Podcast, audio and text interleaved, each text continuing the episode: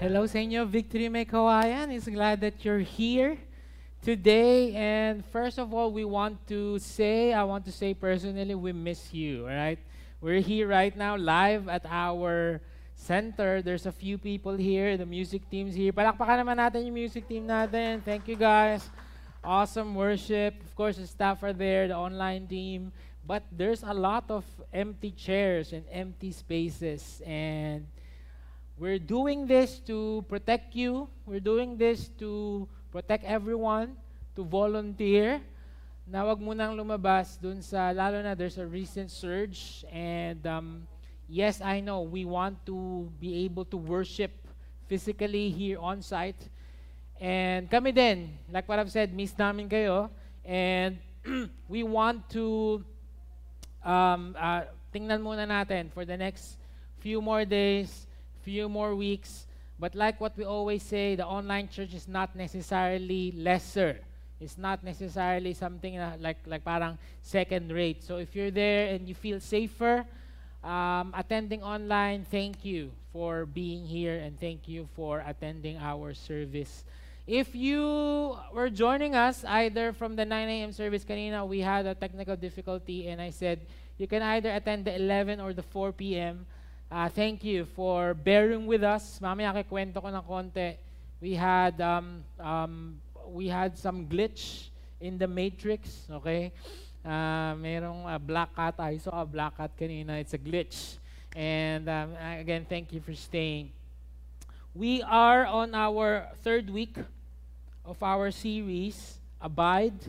And last, first week, we talked about the Word is a flesh or the Word became flesh, rather. And, and um, that means that the Word of God is, is not just a set of instructions. Hindi lang siya uh, how to be a better person. Pag binasa mo yung Bible, it's, it's a person. Hindi lang siya set of rules, it's a person. And this person gives us life, Zoe, quality-filled life to the full. And connect-connected dyan. Even dun sa uh, word natin today, our topic, our, our official topic is uh, the word um, fills our uh, spirit or, uh, or the word feeds our spirit. But I made a catchy title. Okay, um, um, ang title nito ay You Are What You Eat. And we've been hearing that, naririnig natin yan. Um, it's it's it's a um, it's it's we, something that we say a lot. Ibig sabihin lang nun, simply, ay it's not as simple when we eat things. It's not just like you're just gonna digest it and then you're gonna poop it. No, there's so much more happening. Okay, it, you, what you what you eat, it's uh, it, it's highly dependent on, on uh, it it affects your nutrition It affects how healthy, unhealthy you are. It affects your weight. It affects your mood. It affects the way you think. There are some food that will make you um, more energetic. There are food that you cannot simply live without, like coffee. I mean, parang lo, tanggalin mo lahat, wag lang yung kape. Ayan, sobrang nag-agree si Isha. Uh, wag lang yan, I hope. Pero sure tayo na may kape sa langit, at least, di ba? Kasi He Bruce. Ayun. So, sobrang sure tayo na at least meron ganun. And, and, and during the course of time, you become what you eat. If you're eating unhealthy, you're probably going to be unhealthy. If you're eating healthy, uh, you will be healthy. And I'm not talking about nutrition. Ano. Tanongin niyo si Carmen. Uh, she's, she's, she's not really a nutritionist per se. She's a uh, uh, flight attendant by career and a mother by career.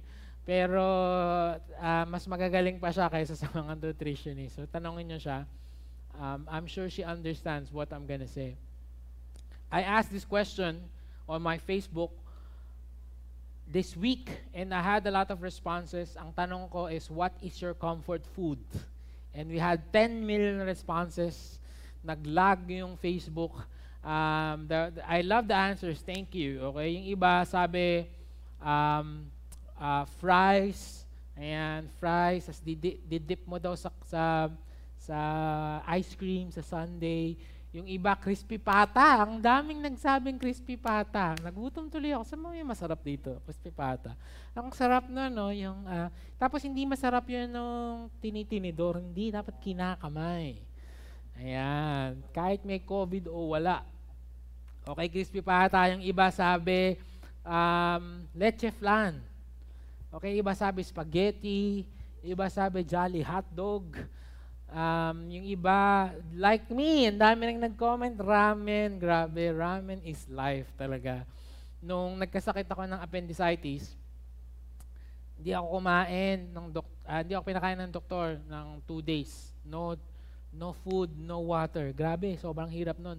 Minumumog ko lang yung tubig. Tapos hindi mo pwedeng inumin. So, iluluwa mo ulit. Dextrose lang, IV nung pwede nang kumain, finally, ang request ko kay Carmen ay ramen. Ah, kasi com- comfort food ko talaga sa ramen kuroda. Ayan, nag-promote na naman ako. Dapat binibigyan ako ng, ng dito eh. Sweldo ng mga pinapromote ko. Ramen, okay? Comment naman dyan, no, kung y- ramen is your favorite food. Uh, right now, Yuel and Olivia loves ramen as well because of me. Carmen, not so much. Uh, she likes it, but not not so much, okay? I think ang favorite naman ni Carmen ay uh, sweets. Yan naman ang kanyang comfort food. Ice cream. Lalo na yung The Chosen One. Alam niyo ba yun? Ay, grabe, no? By the way, dalawa yon. Ay, hindi na nga pala ako magkakamit. Baka, may, baka nanonood pa dito yung... baka nanonood pa dito yung uh, may-ari nun. Dalawa yon, okay? Parehas masarap. Ayan. Para, ano, parehas masarap. Uh, favorite namin yan, yung keso. Grabe. Pagpapalit namin yan sa kahit anong selecta ice cream. So, uh, and, and I asked that question because we're going to talk about food today. And as I said that, no, but dumami pa yung viewers natin. No? Uy, uh, hindi to food review talaga, although we can learn from that. But we can learn that the Word of God is not just a person, is not just something that gives us life. Actually, the reason why He, he can give us life is because He is something to be taken in or something that um, ipupursue mo and something that you put inside of you like food. Okay? John 6, uh, verse, let's, let's read verse 53. So we start reading the Word of God Let's all stand in um, reverence to God's word. John 6 53. So Jesus said to them, Truly, truly, I say to you, unless you eat the fl- flesh of the Son of Man and drink his blood, you have no life in you. Whoever feeds on my flesh and drinks my blood has eternal life, and I will raise him up on the last day.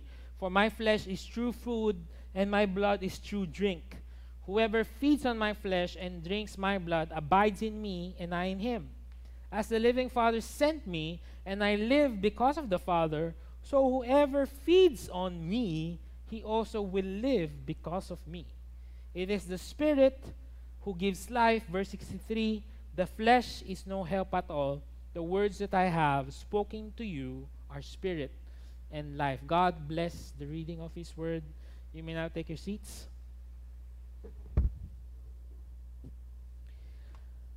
Uh, if you have not prepared it yet, please prepare your communion elements. So any bread will do. Um, kahit anong bread. Kanina may nakita ko, social pa yung bread nila. Uh, bread talk. Wow! Sarap naman nun. Wala ba tayong pag ganun, Sir Eric?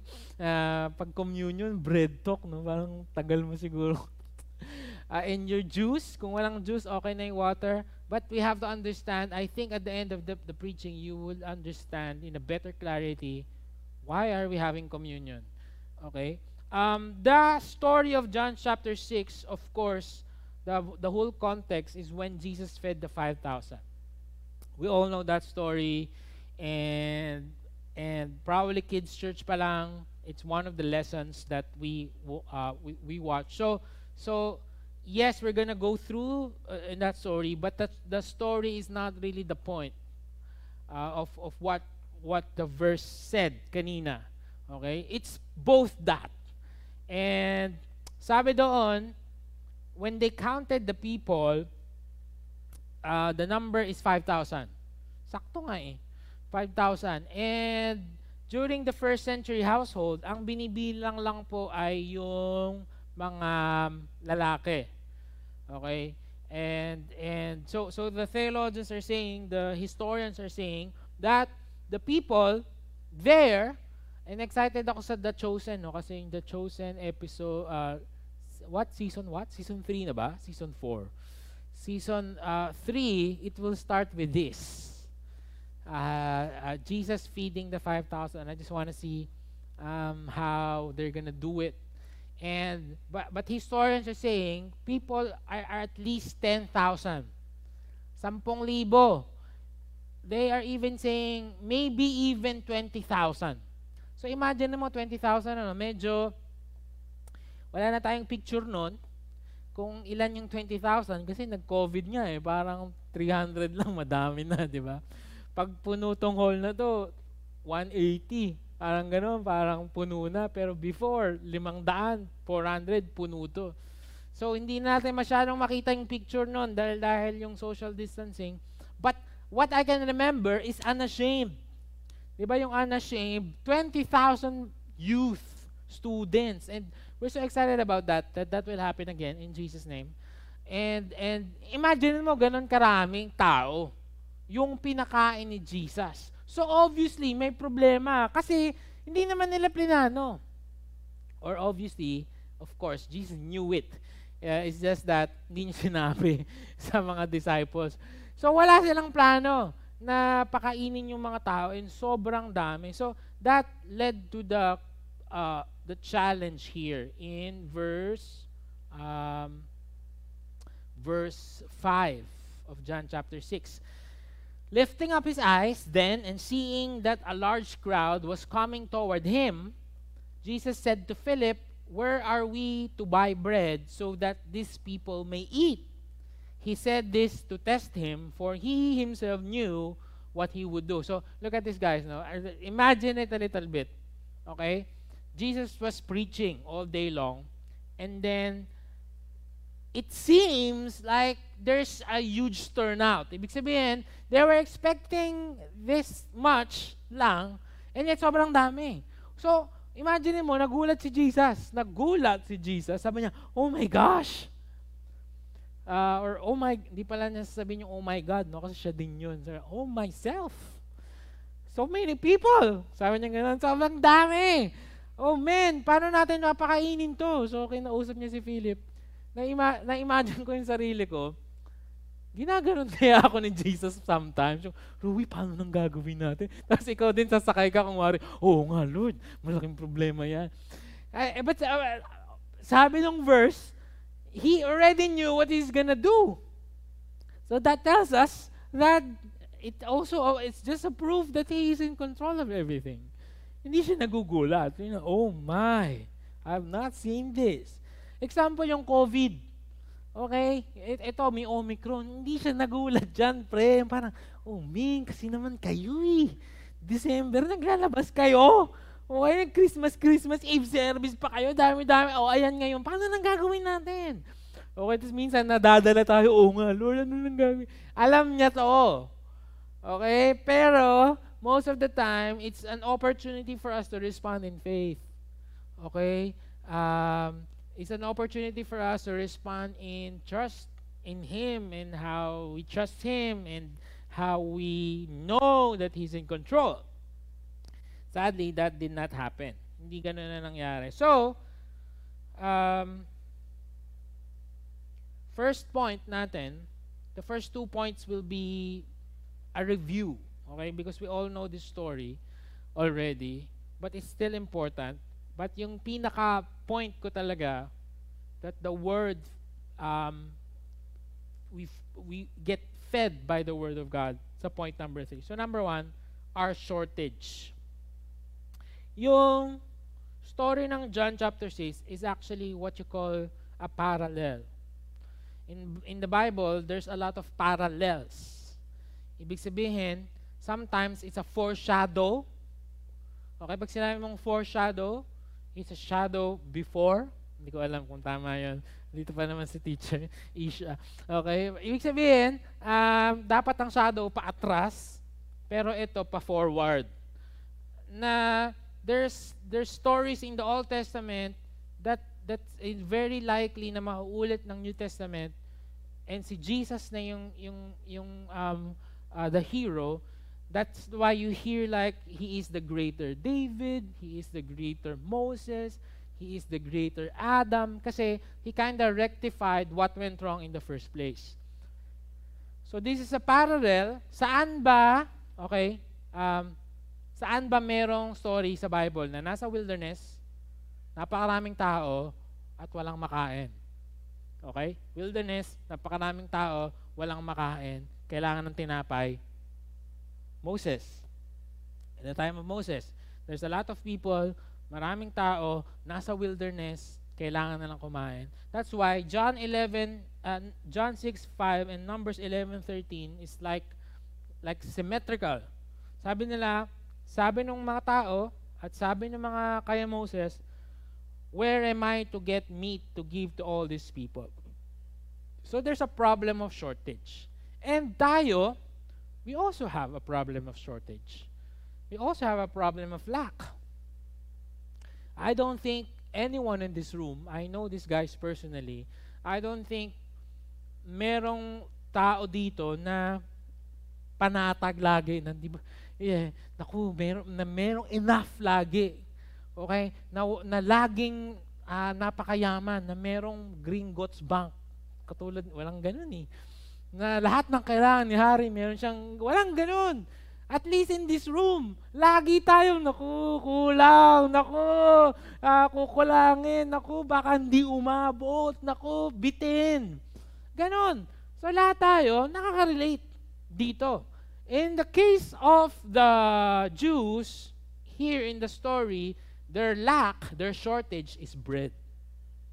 And bread for them is a symbol. Okay? Because bread for them is a staple food. Kung ano yung rice sa atin, ganun yung bread sa kanila. It's the heart of every meal. Hindi mo pwedeng tanggalin yung bread sa isang uh, kainan ng, ng, ng Jewish family. Kaya nung nandun din kami sa Israel, three years ago, four years ago, Napurga kami sa bread. Promise. Puro, puro bread. Iba-ibang klase lang. Eh, kasi kultura. Um, and that's uh, rice for us. Okay? Um, parang tayo, hindi pwedeng walang rice. Tanggalin mo na lahat kahit walang ulam, basta may rice. Okay? Yung sinasabi nila nagdidildil ng asin, we, we did that. I experienced that.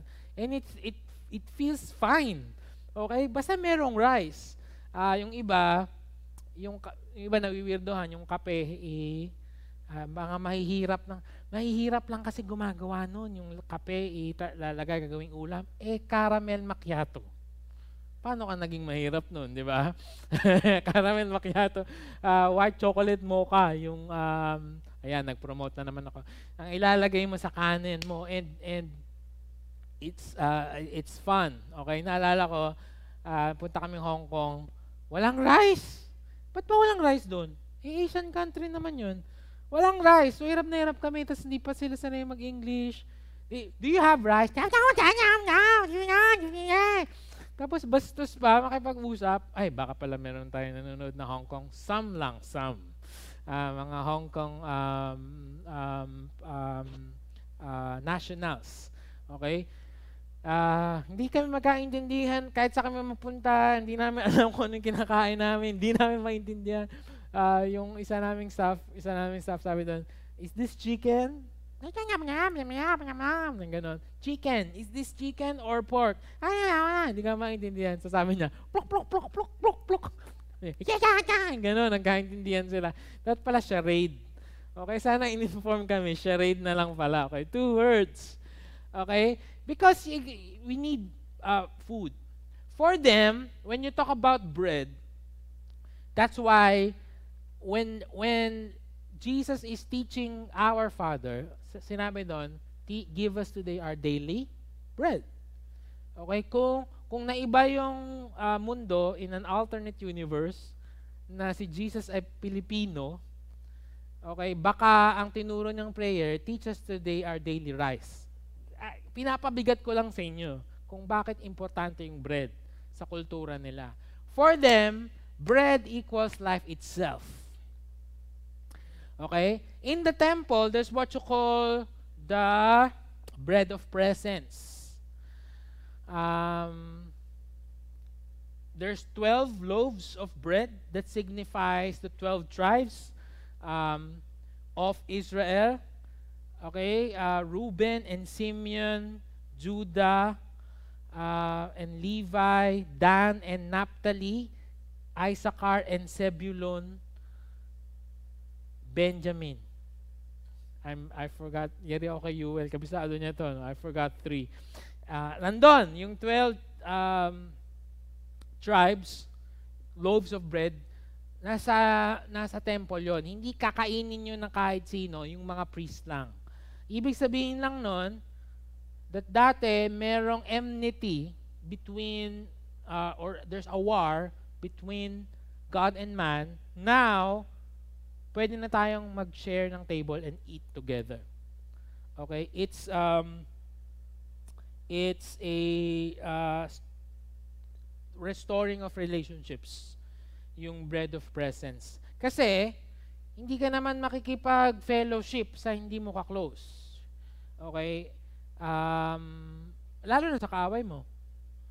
Okay, may kaaway ka, hindi mo ayayaan nyo na kumain kayo o kain tayo. No. Alright? So, that's, that's what the bread of presence is. So, napaka-importante ng bread sa kanila, and yet, yun pa yung kulang. Okay, verse 7. So, tinetest ni Jesus si Philip, ang sagot ni Philip, 200 denarii worth of bread would not be enough for each of them to get a little. Yung makatikim lang sila, mga isang kagat, kailangan natin ng 200 denarii. And 200 denarii is 8 months of work. So imagine mo, nagtrabaho ka ng halos isang taon, tapos papakain mo lang sa isang event. Okay, parang kasal to. Ganito to pre, ganito ka kamahal to. And, and Jesus is asking them, and yet they gave a logical answer.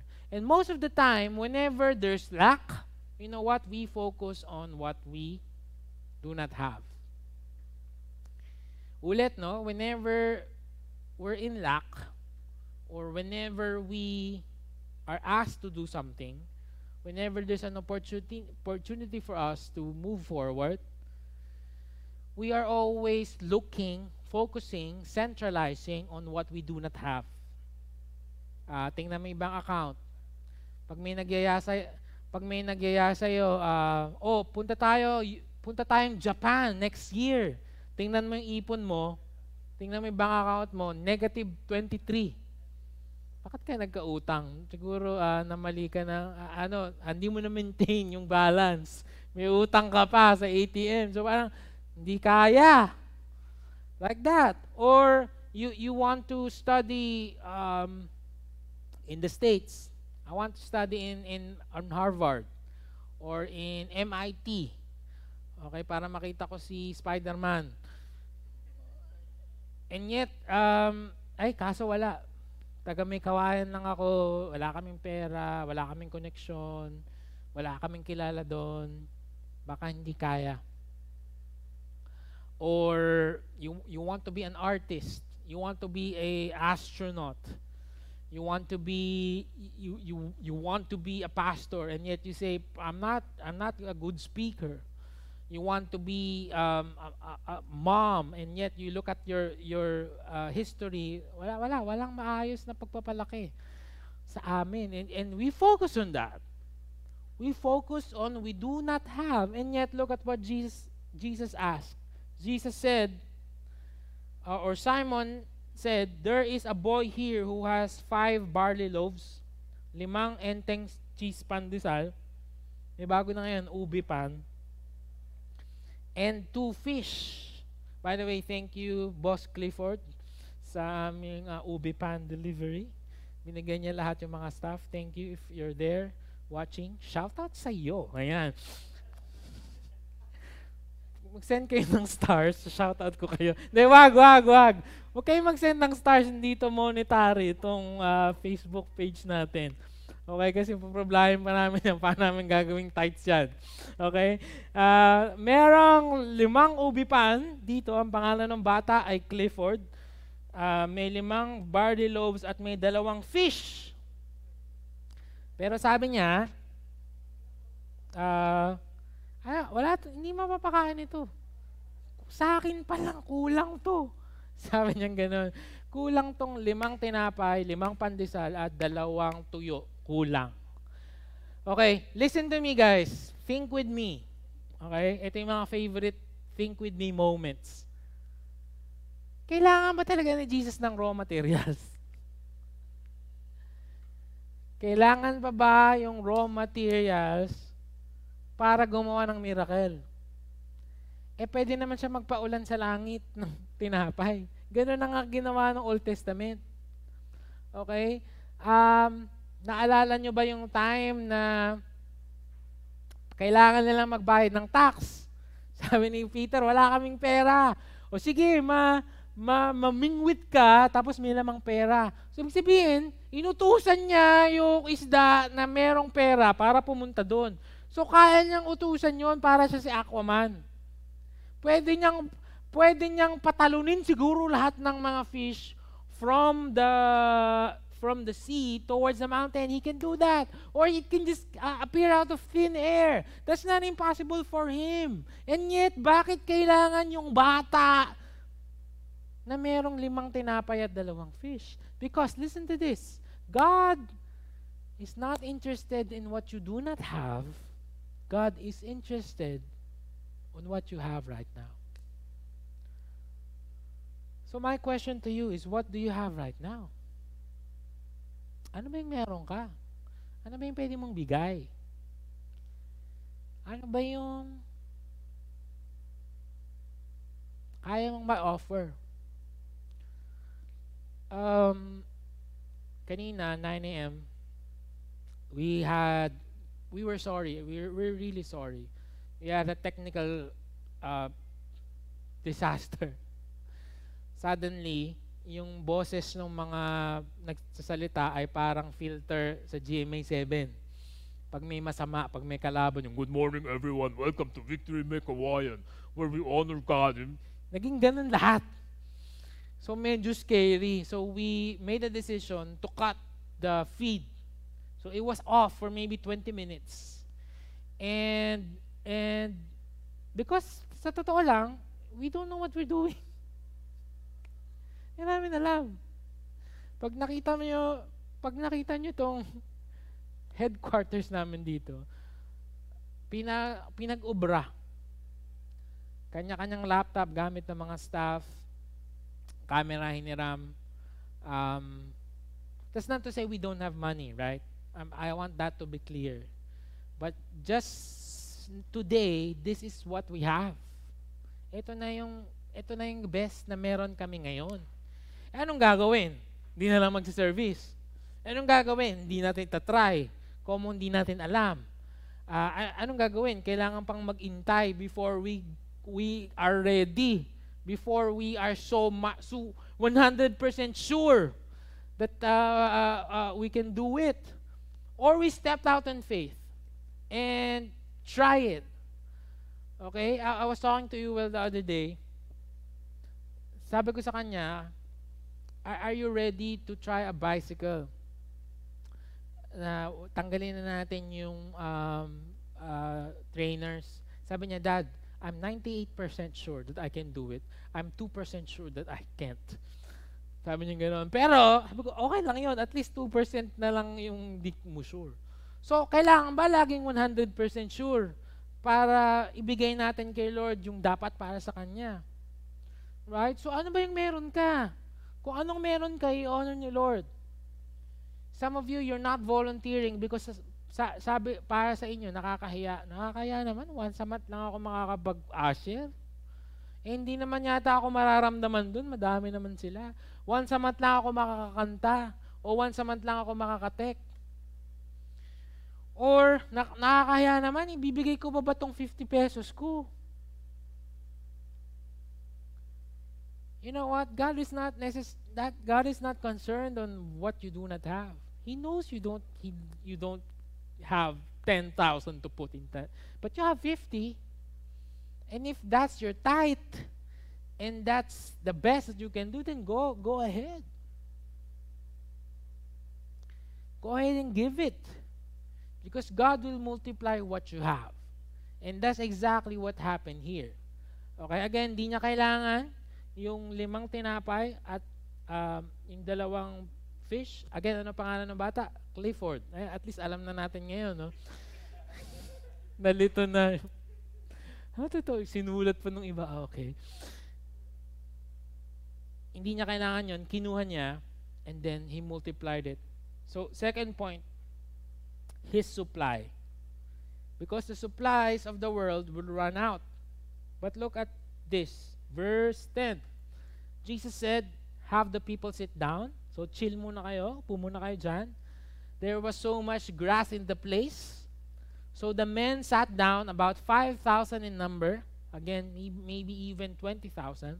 Jesus, Jesus then took the loaves, and when he had given thanks, he distributed them to those who were seated, seated so also the fish as much as they wanted.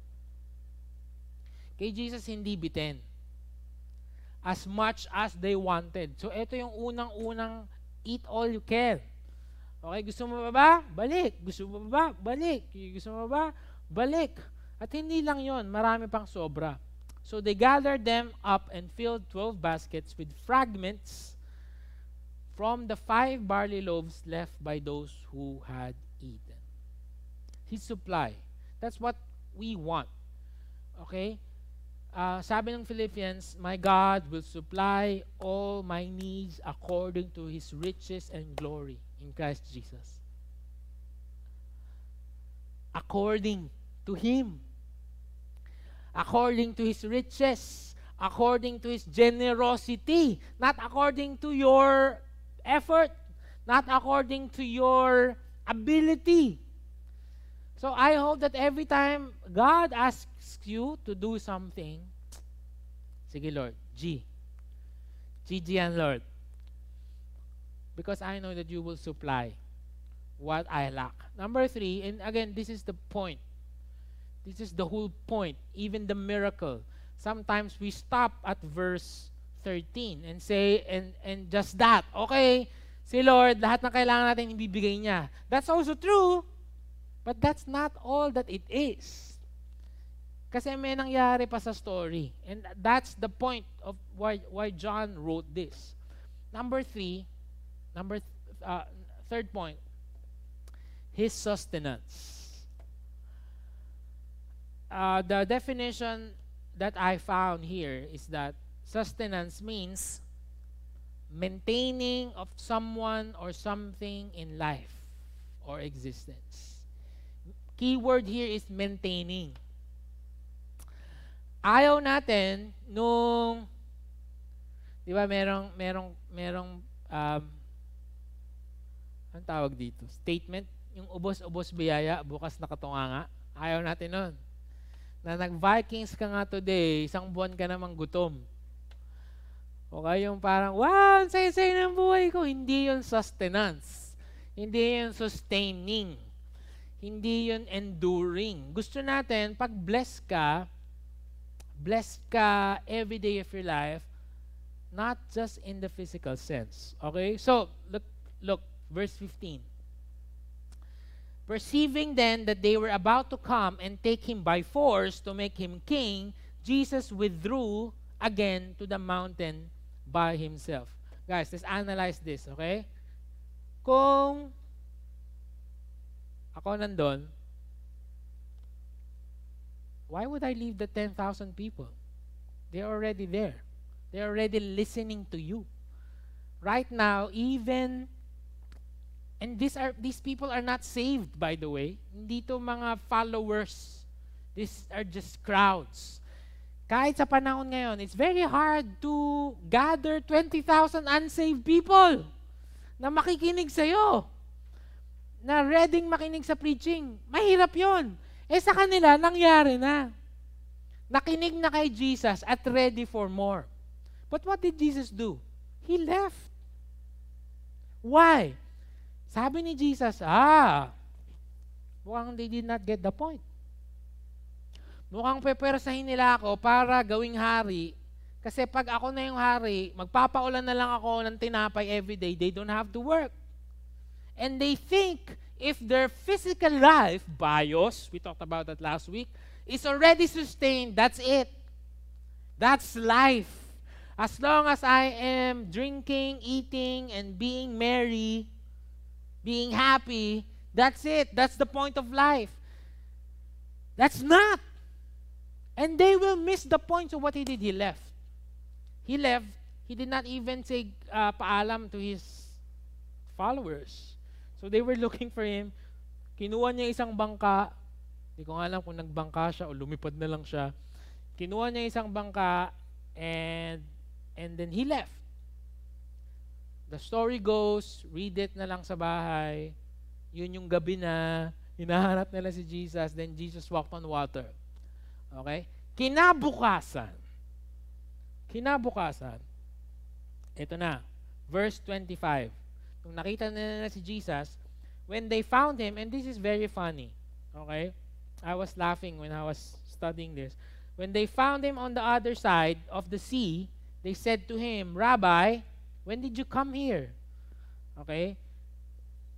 Jesus answered them, Truly, truly, I say to you, you are seeking me not because you saw signs, but because but because you ate your fill of the loaves. So, ganito ano, try to imagine what's happening whenever you read the Bible.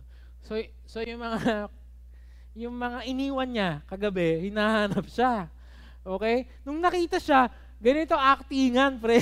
Vince, ganito actingan. Jesus, so kung nagpunta, hinahanap ka namin eh. Kasi magwo-worship kami. Oo, saan ka nagpunta ko naman? Masyado ka naman nagtampo.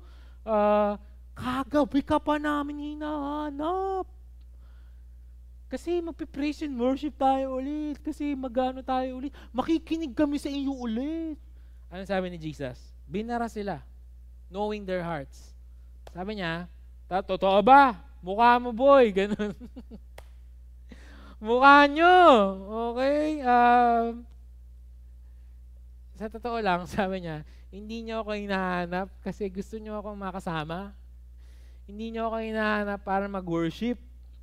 Hindi niyo ako hinahanap kasi gusto niyo lang akong makakwentuhan. Not even for the preaching.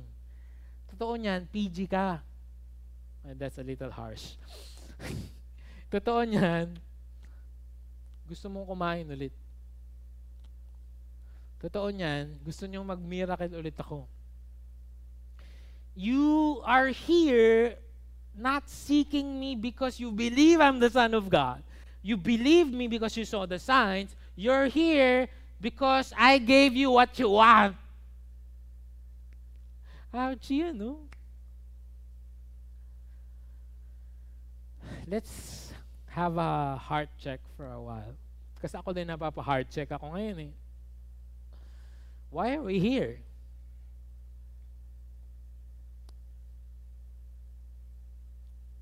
Is it because just plainly worship? Is it just because I just miss God? Is it because you know that kailangan mag-worship Sunday? Or you want to praise God as a family? Or may kailangan ka lang? Or kasi binibless ka niya? Or kasi may pinagpe-pray ka and you think if you attend the service today, seswertehin ka.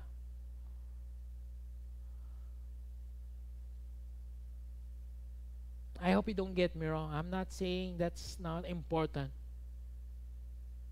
In fact, si Jesus nga yung unang nag-alala na nagugutom yung mga tao. Di ba? Sabi ni Jesus, naku, ang daming tao. Paano kaya yung pagkain nila? Sabi nga nung isa, eh, di pauwiin na lang natin para hindi na natin problemahin. Hindi ganun si Jesus eh. Hindi siya ganun. Huwag natin pauwiin. Pakainin natin. So, iniisip ni Lord yung pangarap mo. Iniisip ni Lord yung pamilya mo. Iniisip ni Lord yung pagkain mo. Iniisip ni Lord yung sweldo mo. Iniisip ni Lord yung promotion mo. Pero He's saying, it's not just that.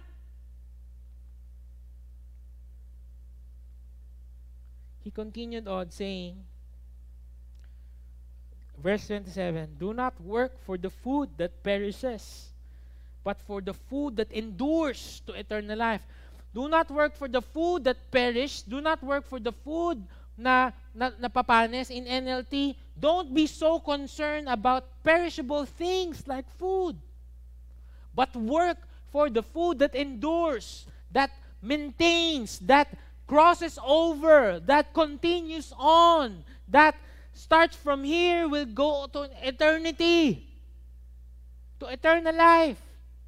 Because itong bread of the world, I'll call it the bread of the world, physical life lang binibigay niyan. But I want to give you something that is more than that and will go on forever. I ask you the question, what's your comfort food? Because I want you I want you to think. I want you to be able to parallel it with what I want to say. Ano ba yung food? Okay, I can think of three reason, uh, three uh, reasons why we eat. Number one, nourishment. Ito yung pinaka-basic. Kaya ako kumakain para magka-energy. Kaya ako kumakain, your body needs it. Your body needs to break down um, food to become energy for your body. Kung kung wala nun, mamamatay ka. Gasolina mo to. Okay? Pero, that's just the basic starting point. Why? Kasi, kung nourishment lang, eh ba't pa gumawa ng iba't ibang variation ng food? E di sana parang gasolina na lang, diesel at at uh, uh, gas. Parang fuel na lang, diesel at gas, ganun na lang. Wala nang variation. Eh total, kailangan mo lang naman ma-energize. Kailangan mo lang naman ng pang-sustain ng life mo, physical life. So it's not just nourishment, but also is comfort. Right? Kaya ako kayo tinanong eh, anong comfort food? Yung iba nga hindi ma-explain. Si Bench halo-halo, nilagay niya, pero hindi ko ma-explain. Okay, alam ko na Bench, pag malungkot ka, bibigyan ka halo-halo. Diyan lang sa baba meron, di ba? Abo, bro, ayan. Iba hindi ma-explain eh, pero this brings me joy.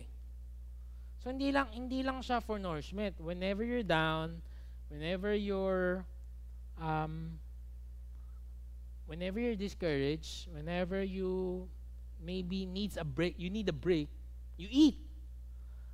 Okay, kaya wag mong sisihin yung mga mahilig kumain. Eh baka malungkot sila lagi. Kailangan nilang kumain para maging masaya. So, it's not just a nourishment is not just comfort, but also enjoyment. Um, we enjoy eating. In fact, if you want to celebrate, there's food. Wala yatang celebration na walang food. Parang, parang di totoong celebration to kung walang food. It doesn't matter kung simple o hindi. There's a lot of times na ang celebration namin, kakain kami sa Jollibee, bili kami ng isang bucket Okay, the, the other uh, year, November, birthday ni Naomi, we just bought um, McDo bucket. Tapos nagpunta kami ng Philippine Arena, umupo kami sa grass. That's it. Pero may food. Laging may food. Enjoyment. Ang, ang sarap. Lalo na when you're with your family. When you're with your loved ones, your friends. Ang sarap na you enjoy it.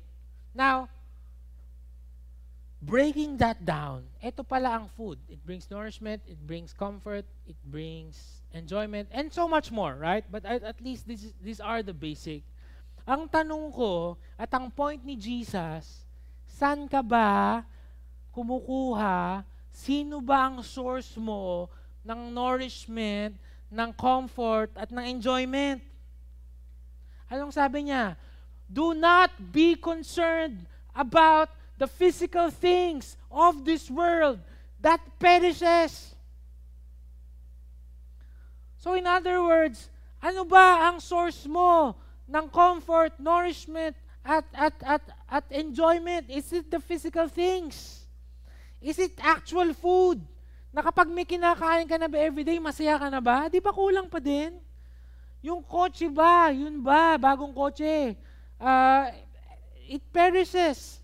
Literally, every day, naluluma yun. Napakaganda niyan ngayon, labas mo pa lang sa kasa, 20% depreciated value. Is that it?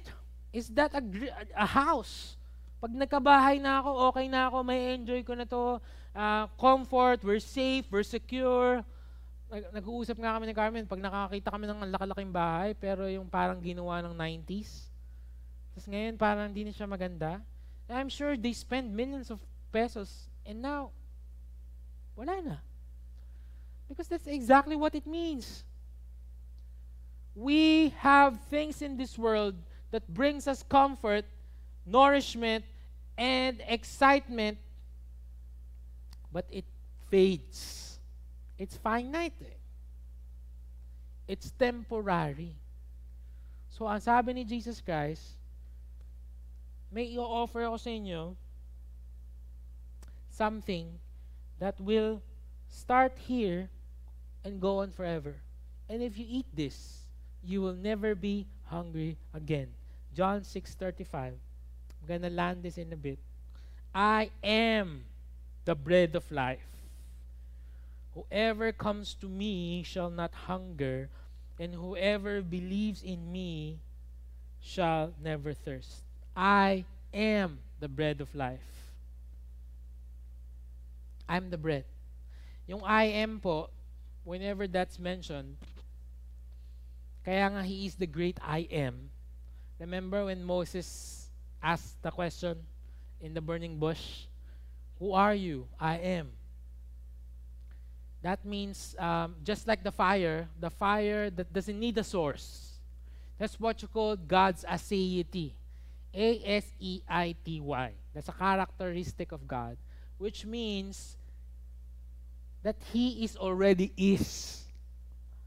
Okay? He will never be a will be. Hindi na siya mag evolve Hindi na yan mababago. Yan na yon. Wala yung beginning, walang end. At self-existent yan.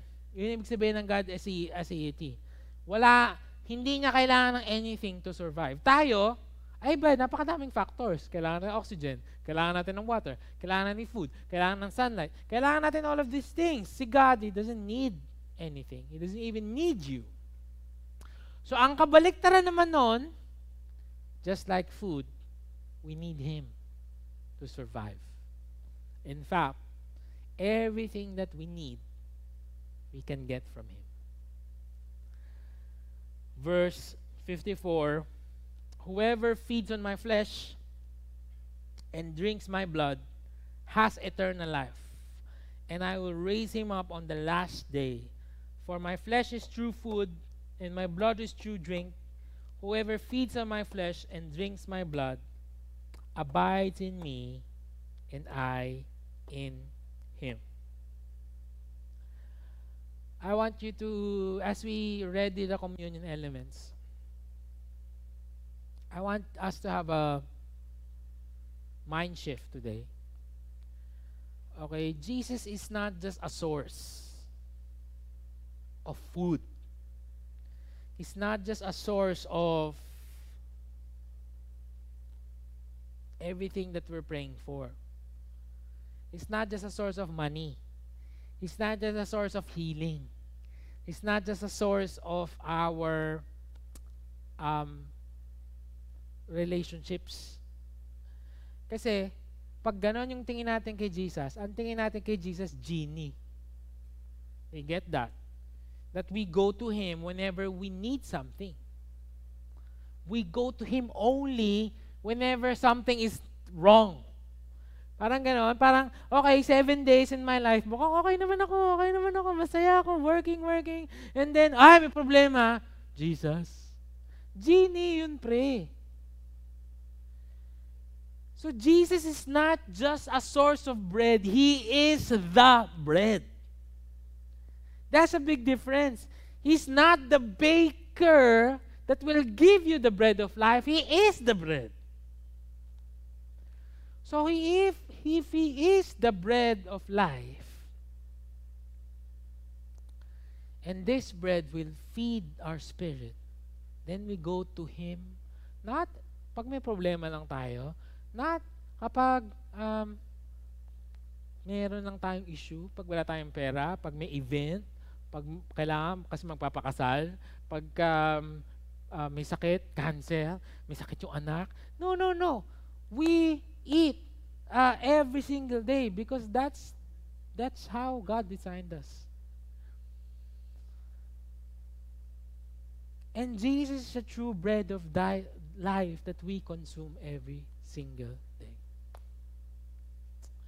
Um, sabi ko kanina, the title is You Are What You Eat. Naisip ko lang, sabi doon, if you eat me, okay, paraphrase, eat my flesh, drink my blood, I will abide in you and you abide in me. Sabihin, magiging isa tayo. So you are what you eat. If we eat the daily bread, we will be more like Jesus. We will be more compassionate. We will be more merciful. We will be more, we want to preach the gospel more. Okay? You, you will be like Jesus na who, who wants to ask his Father every time, every decision. You will be like Jesus na you will want to pray for the sick. You will want to, to, to pray for people who, was, who, who are oppressed. And we will be more and more and more like Jesus every day. Um, as I call the music team to end, no, we will have communion. Many of us, January pa lang, pagod na.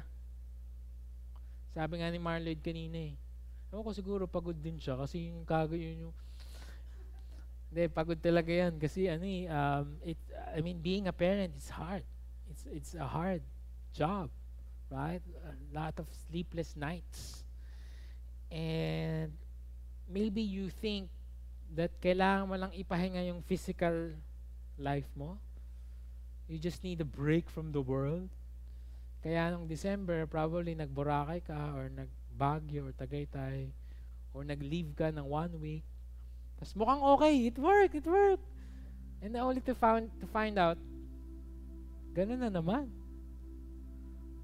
Nung bumalik ka sa real world, ganun na naman, parang, why? What's wrong? Or probably you shift jobs, you change jobs. Uh, feeling mo, ah, baka pag nagpalit ako ng trabaho, baka hindi ko na maramdaman to. Or probably it's a toxic boss. Or you change friends. Okay, ayoko ng friends na to. Or nag-deactivate ka ng Facebook. Ayoko na, Facebook, toxic. Delete mo. Tapos bumalik ka sa MySpace. Merong 30 people there. And all of these things, you feel like it's not working. Parang ba't ganun? Parang pagod pa din ako. Kaya ka pagod because you're spiritually malnourished. Probably healthy on the outside. Probably have enough money naman. But your soul, spirit, dying every day. Why? Hindi ka kumakain ng tama eh. Again, Jesus is just a genie, an ATM machine. But no, you have to understand. Every day. That's why we start the morning. Lord, speak to me. What do you want me to do? I told you that last week. Sometimes, sobrang down ako, sobrang daming iniisip, daming work. Tapos isang basa lang ng word, wow! Iba talaga, napapa-thank you Lord ka talaga. Thank you Lord. Tapos you wanna do it in a weekly basis? So mamaya kumain once a week. Papayag ka ba? Di ba hindi?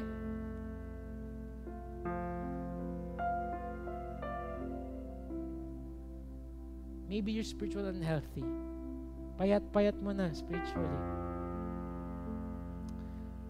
We need to intake Jesus, not concentrate on the things that perishes. Remember the manna from heaven? Right? Bakit ginawa ni Lord na everyday napapanis? Sabi ni Lord, papapaulan ako ng mana, pero it's just good for a day. Tomorrow, you have to believe in faith that uulan ulit ng mana. Yung iba, gusto sureball, mag-iipon ng madami, they will try to preserve it, only to find out, tomorrow, it's already gone. It's panis. Perished. And maybe we're looking for nutrition. We're looking for enjoyment and comfort from the things of this world. And it, it will only give you a temporary spark. And this may sound really Christianese, eh, no? parang, ano ba ibig sabihin talaga nun? But really, that's what it means. Jesus, the true bread of life, feeds us every day. And only through that, that we can abide in Him as this series is. That's the only way. We're going to have communion today, you know, And it's great that we're to do this. So, I want you to get your bread um, wherever you are, sa inyong mga bahay. And we will partake communion. It just makes more sense now. It just feels so right. Eh, Kasi we grew up, you know, doing communion. Sometimes, wala na lang eh. Religion, religion na lang. But it's, it's, it's a symbol It's something that we eat. And he said that whoever eats my flesh and drinks my blood, I will give Zoe, life, eternal life. A life that endures, sabi doon, from today and eternal life. John 6.35, I'm going to read this as we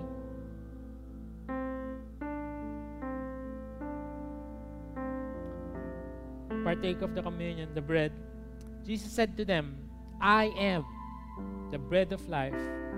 Whoever comes to me shall not hunger, and whoever believes in me shall never thirst.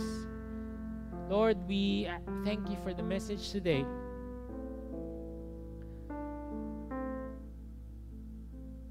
Maaring hindi kami nagugutom physically.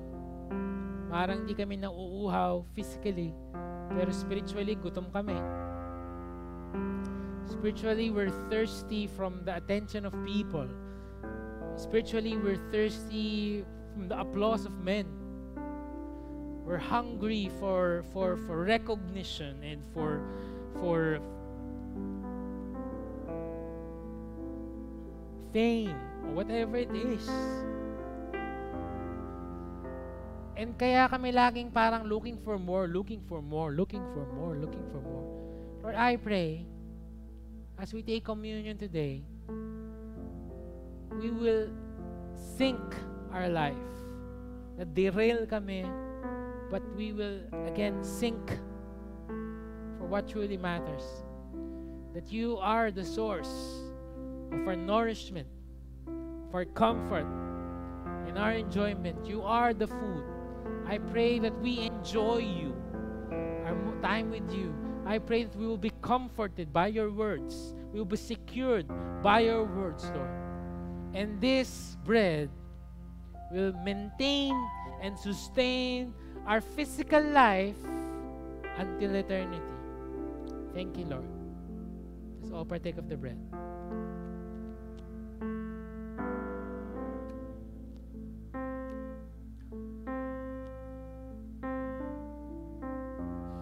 Drink the cup, I I just realized whenever we eat something, there's a substitution that's happening. Ibig sabihin, something or some an animal or a plant needs to die so that you may live. Do you get that? Have you ever seen it that way? Kaya minsan, pag naaawa kami sa bahay, no, pag naaawa kami dun sa mga hayop na kinakain, sa, sabi ko lang kay Carmen, yun yung purpose nila. Uh, God created them for that. Okay? Uh, if you're a vegan, peace tayo. Okay? The same way, namamatay din naman yung plant. Um, hindi lang sumisigaw, help, help! Pero namamatay din yan. So substitution happens. A, a plant or an animal needs to die so that you may live. In the same way, how can gi- how can Jesus give himself for us as bread? He needed to die. Okay? If, pakinggan nyo to, I'm gonna construct it, I'll try to construct, construct it. If Jesus lived, sabihin, He never became man, we will all die. Right? Kabaliktaran nun, He died so that we can live. So as we drink this cup, juice, it's a remembrance to us that His blood was shed for us so that we can be alive. He died so we can live. Starting today and forevermore. Lord, thank you for this blood. We thank you, God, and we take it together in Jesus' name. So partake of the juice together.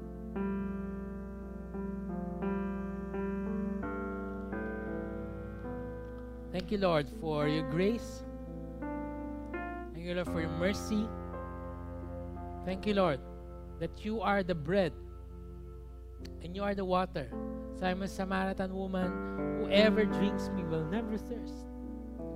In the same way, you are the bread. And pag meron kaming bread, meron kaming water, GG na, game na. We can live. We can be sustained. Saying that you are the true uh, I am. Everything that we need is is um, y- you can give. Salamat, Lord. May we have a fresh understanding of who you are today in our life. In Jesus' name. Amen. Amen.